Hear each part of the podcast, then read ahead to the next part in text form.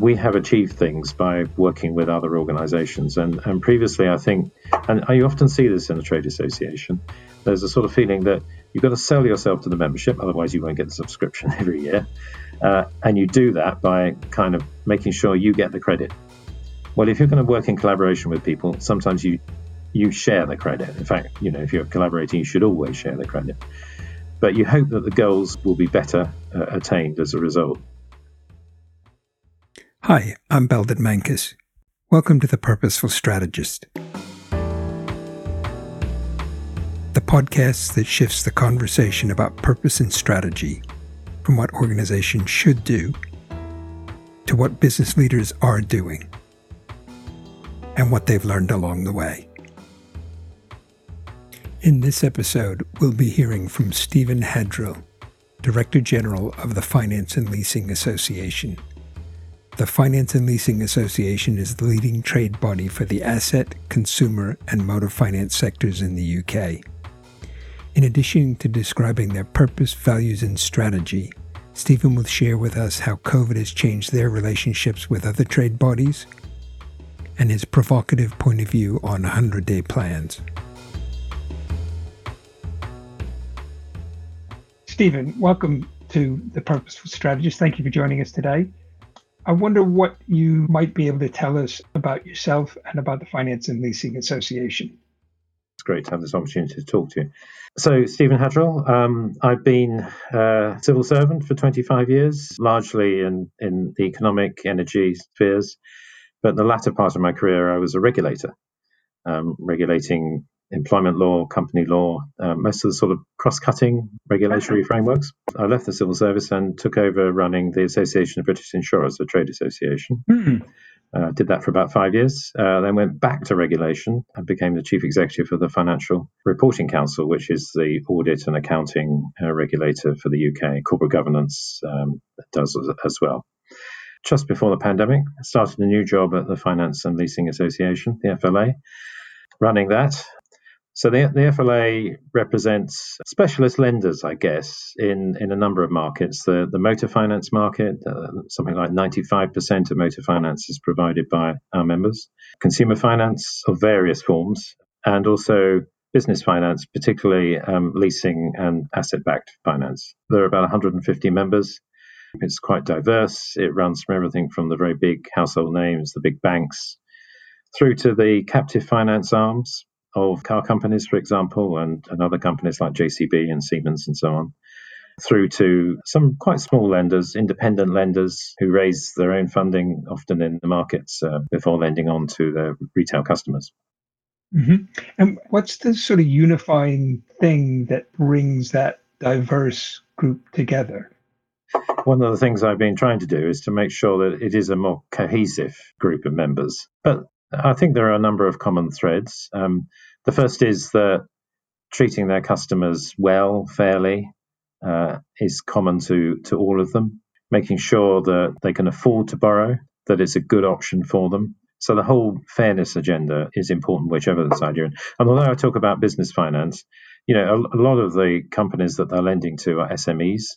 Very often, very small S M Es are really no more wise in, in the ways of lending than um, ordinary consumers are. So the banks, have, others have got to look after them as well.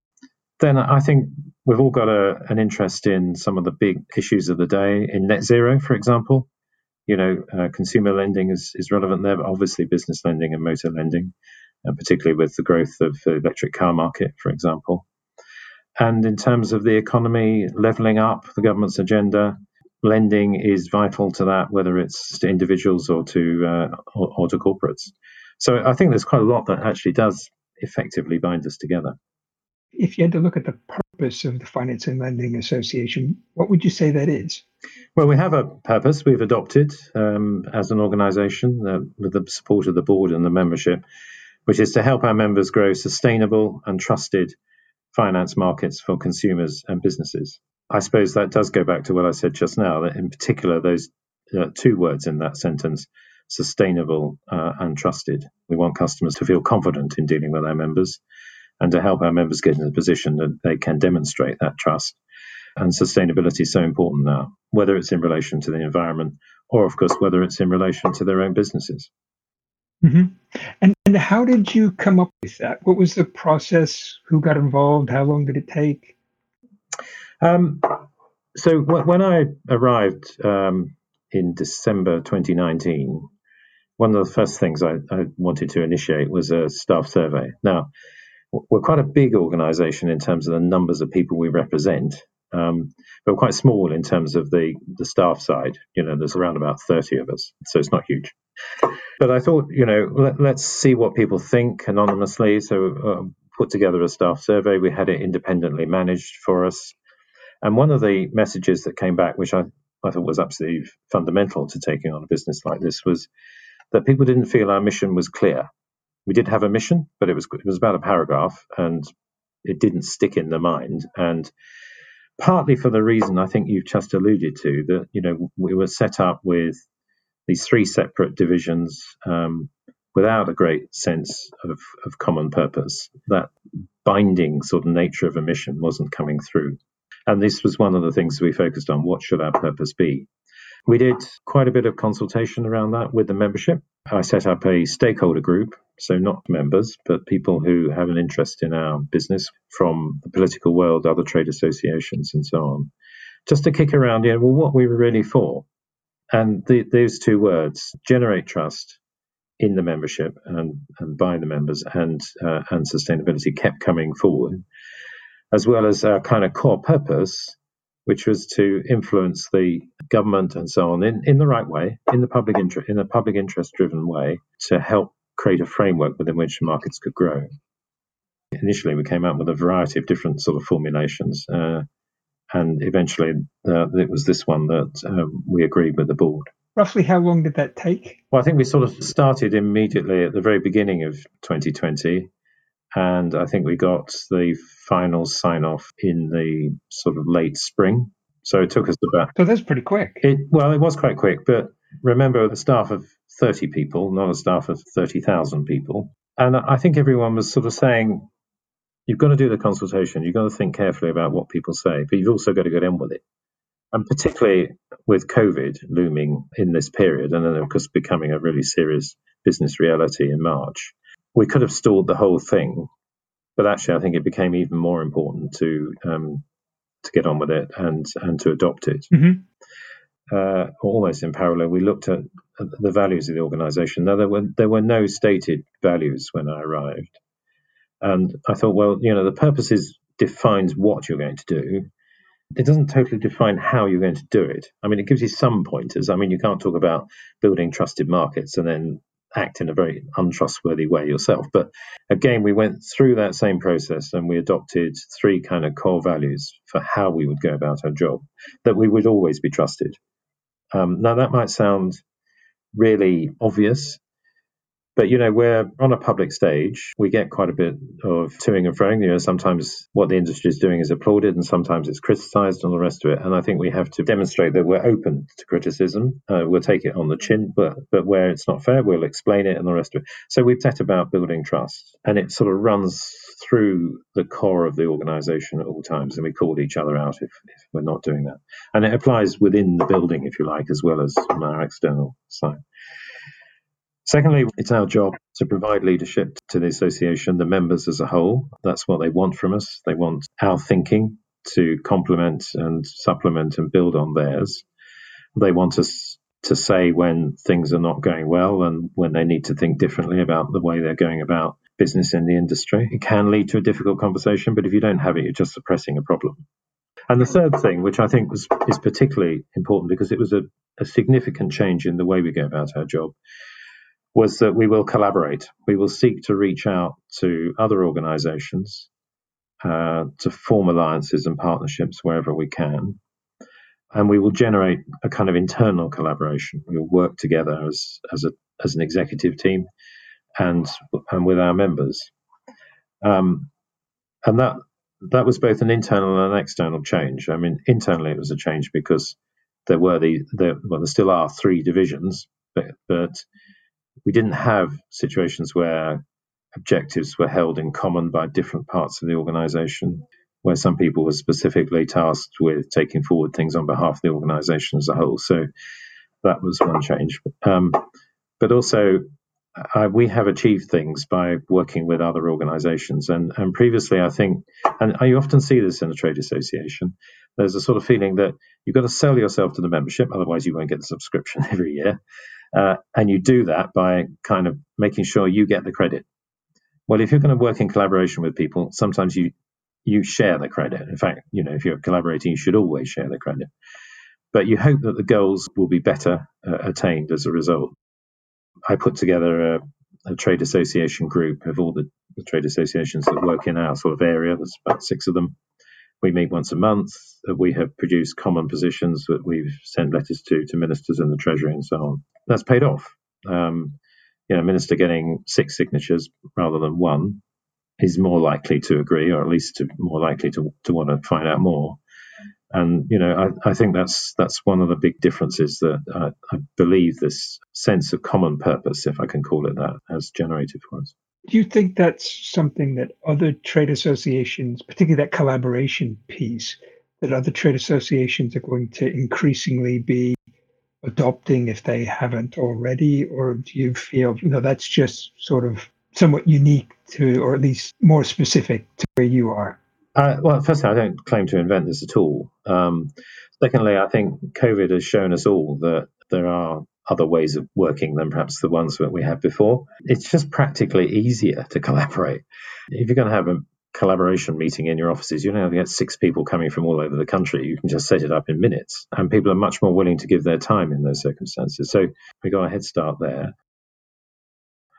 And I think just the, the sheer sort of seriousness of particularly the early days of COVID, where government was making policy on the hoof, it was just blindingly obvious, really, that, you know, rather than half a dozen organizations all trying to influence government in, in their own little boxes, that we should get together to do it, because there wasn't enough time, really, for, for any one of us to kind of triumph in those discussions. We, we had to maximize our work together, because quite rightly, you know, the Chancellor was churning out decisions at the most extraordinarily rapid rate, and we just got left behind, either left behind or the other thing government has a great tendency to err towards is divide and rule. Uh, if you can put forward a joint position, there's less likelihood of that. And I think the other thing is that government has struggles most where you've got strong conflicting opinions. But if you can get people together to produce a consensus or a narrower set of options, they will grab it with both hands. Um, so rather than just shouting at them from our own corners of the ring, you know, let's let's kind of come together in the middle of the ring and, and produce that common point of view. Has that purpose sort of helped in making decisions going forward? How's it helped, I guess, is maybe the question. Uh, I think both the purpose and the values, particularly the values, have, have helped a lot. Partly because of COVID, we started having daily meetings of the senior team. You know, what I really like is when members of the team say, hang on a minute, you know, that may sound that that's the sort of thing we should be doing, but how's that consistent with our values, you know? And that's great. You mentioned just now that we'd done all this rather quickly, and that's true. There is something that you have to be wary of. Perhaps I wasn't sufficiently wary of it, which is that if you move through these processes rather quickly, I think you can still get to the right answer, but you've done less embedding on the way. You get to the end of stage one, you breathe a sigh of relief and you think you've done it all. Well, you haven't. You've, got, you've never done it all anyway, but I think the faster you move at the beginning, the more you've got to keep going with the embedding after you think you've done it. Mm-hmm. And what would you say your strategy is? Um, so our strategy rests on four pillars that support the purpose. The first one is very much around promoting uh, trust and confidence in the fairness of the industry, justifiable. Secondly, to work with government and other opinion formers and so on to help uh, create the, the right framework for the lending business to be done in order that the market can grow, providing that that market growth is sustainable. So those are the two kind of key pillars, fairness and building sustainable growth through our influence on the environment for business. We have two others, two other pillars as well, which are also important. Um, the, the first is to help the industry further promote its own professionalism. We're running an apprenticeship program where um, we've got a diploma program. We've got training, not just for members, but also for people that they rely on. So in the motor finance area, we provide training for motor dealers. They're not members, but, you know, nevertheless, we can't survive without them. So and that, that's done. So there's this whole professionalism stream. And, and the fourth one, which underpins everything, is that we excel in the delivery of our services and, and our work for the membership. So excellence is part of our, our goals. So but it's those four pillars. But I think the closest connection, I suppose, direct connection to the purpose is the first two. And again, how did how did you develop that? I've, I've sort of got the sense that you had these two slightly parallel processes, one around the purpose, one around the values kind of going on. Did the strategy follow on after that, or did it come before, or was it also parallel? No, no, the strategy followed on afterwards. The final sign-off on the purpose and the values included the strategy, because I think the board quite rightly wanted to say, well, okay, fine words, but, you know, what? How does this make a difference to the strategy? So can we just test the purpose and the values to see whether you end up with a strategy that makes sense to us? And I thought that was a good challenge. So we spent another, probably another three months or so on the strategy.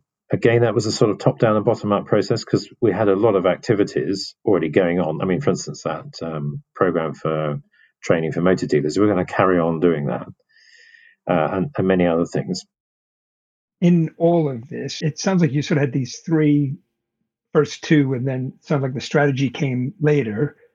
Throughout all of that, was there anything that you're particularly proud of in terms of how you've gone about coming up with this? Um, I don't think there was anything particularly special in the way that we went about it. I mean, I, I think that many have trod the path before us. I think one of the great advantages of a small organization is that you can involve the whole staff in it. And you can do so in a way that enables you to really have time to listen to them. So I'm pleased with the way we did that, because I think we did have a lot of staff engagement. And the other thing is we did have a lot of member engagement. Those are our customers. Uh, again, nothing startlingly new in that, but I think developing purpose, values, and, and strategies without consulting or talking to your customers and involving them in some way, I don't mean formally, but just engaging with thinking, is essential. It's another take on this collaboration word, really. You know, it's about collaborating with all your stakeholders, listening to them, taking what seem to be good ideas, testing them on others before you finally make your mind up. Mm-hmm. Anything that you, looking back on it, you think you either feel it was more difficult than it needed to be, or or the outcome could have been better? Anything that, you know, if, if you had to do it again, you might do it slightly differently? Um, well, I think spending a bit more time on the embedding immediately after we deciding some things, uh, you know, more intensive communication would have been uh, a good thing to do internally. I kind of assumed that a team of thirty kind of knew what was going on to a greater extent than perhaps it did. So, you know, um, I think thirty or three hundred, you probably you have to think about communication uh, in depth. So that would be one thing. The other thing is you have to remember that we went into lockdown on the eighteenth of March, and we were still doing this. Uh, you know, the board didn't sign off for a little while after that, and we had to get used to working in a totally different way. Although in many respects our communication within the organisation improved, you know, we, we were having a lot more team meetings because it was easier. In other respects, you know, the kind of informality, the softer side of communication couldn't happen as well. It's much harder on Zoom, or at least I find it harder, to, to work out what people are really thinking. I mean, you only see twenty percent of the body language at best. If you're all in the office together, and it's one of the advantages of a small organization, you can see when people are strained. You, you know when people are working at, you know, after hours and that sort of thing. You know when they're looking, frankly, pretty drawn. Uh, you don't get that nearly as easily. So you've got to, you've got to find other mechanisms to un- understand the level of stretch in the organization and whether it's appropriate or excessive. Any any tips or suggestions for other leaders who might themselves be embarking on an effort to define their purpose or to rethink their strategy? Um, well, I suppose listen to the people, really, whether they're inside or outside is, is my first one. I've perhaps already said that, but I, I think is is absolutely crucial. Don't get beguiled a bit by this first one hundred days thing, which I think is frankly rather dangerous. I think take the first one hundred days to think quite hard about how you're going to go about it rather than this is the answer. because I think, you know, you need to talk to people in the organization about, you know, you need to understand the organization, how you're going to engage with it. Once you've done that, you can start the engagement. And once you've done some of the engagement, you can, you will know what you want to do, and then you communicate it. So I, I wouldn't turn up with plan A and then push it through, or, and particularly wouldn't be driven by people who say, well, you know, you've been here a couple of months now, surely you know what you're going to do. Take the time you need. I mean, you can't take forever, obviously. People get too frustrated, but take the time you need. And what's the impact on you personally been? You know, what have you learned along the way? Um, well, firstly, quite a lot, really. I, I, th- I think I learned. I've learned things about communication, both um, in in pursuing this sort of agenda, but but also in lockdown. I think that's been um, really important. The importance of uh, really reaching out to people, because I I hadn't I suppose you don't really perhaps appreciate how much outreach you do as a leader just by being around in an organization. So, you know, and it doesn't happen in quite the same way when you're doing everything virtually. I'm a great believer in this, in the in the values of, you know, virtual communication, but if it completely supplants the other forms of communication, then it's not providing you with everything you need. The other thing is not to allow yourself to get trapped in your own bubble. If you talk to the people you work with quite a bit still, your leadership team, you talk to your customers and members, and in, in our case, I do think you pick up a lot just by, you know, human engagement with others. I felt after a couple of months, I had to make sort of particular efforts to sort of replace some of that. Mm-hmm. Yeah, yeah, no, absolutely. It's, it's a really interesting observation. Is there is there anything I haven't asked you that you wish I did? I thought you were going to ask me, you know, how will I know whether I've succeeded in three years' time or whatever. Uh, that, um, if you have any thoughts on that, that's that's a great question. Well, I think COVID has sort of taught me one thing, which is that you've got to be agile. Um, You've got to make sure that the organization, and I think this is where the values come back in, has real agility. Well, I mean, we, we saw a real need for that at the beginning, that you can put away your playbook if necessary and do other things. Um, and there are all sorts of challenges we face now that we were never expecting. I mean, we all thought about flexible working for years and done things about it. But what's it going to look like now? Well, I think that the conclusion I sort of draw from the last year or so is that I won't know exactly how to do it, have your best shot at it, but really, you know, monitor how it's going, how people are feeling and all the rest of it, and be prepared to change, because this is a fluid situation that we're in. So I think agility is the thing for the future, and I think we'll be successful depend upon it. And it will come about not just in COVID-related decisions, but it should sort of seep into the culture of the organization. One of the things I take out of that is the the search for best practice that so many organizations seem to be on. Certainly, it's worth a pause and a, and a rethink about whether that even exists anymore. Doesn't mean you can't learn from other people, but as you were saying, the idea that they've done, whatever it is, they've done that right, let's just do what they did, is maybe a bit of a dangerous path. Yes, and I've heard a lot of people say, you know, I mean, who, who've tried things in the last six months or so, and are already already trying something new. so, yeah, yeah, yeah. Well, Stephen, thank you so much for taking the time to share your experiences and your insight on these issues, both of purpose and strategy and values. Um, really appreciate you joining us. Thank you very much indeed, Madam. Thank you for the invitation. Bye-bye.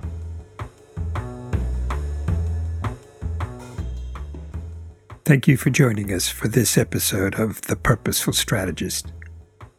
Please email any questions or suggestions to beldin at mankus dot com. In addition to being available on our website, you can find us on Apple Podcasts, Spotify, Google Podcasts, and Stitcher. If you enjoyed this episode, we release a new episode weekly. Don't forget to subscribe. Thanks again, and join us soon for the next episode of The Purposeful Strategist.